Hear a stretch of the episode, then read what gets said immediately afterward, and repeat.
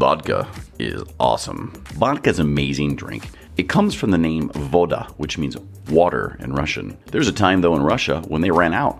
In May 9, 1945, when the Nazis surrendered to the Soviet Union, the Russians partied so hard, within 22 hours, they depleted their entire country's resources. I'm surprised they just didn't invade another country to go get some more. But let's not focus on Russia's vodka. Let's look more back to the United States where they have Tito's, the vodka for dog lovers, made right in Austin, Texas. But most vodka has 90 calories per 50 grams per shot. It's lighter than water. It's one of the cleanest alcohols you can buy on the planet. It has no sugar, yeast, or any of those kind of things. If you're rocking keto, it's all you can drink, baby. Grade A friendly. Another really good brand of vodka is Double Cross out of Slovakia. Incredibly pure, won all types of awards. My personal preference is a Tito's with club soda and a pinch of lime.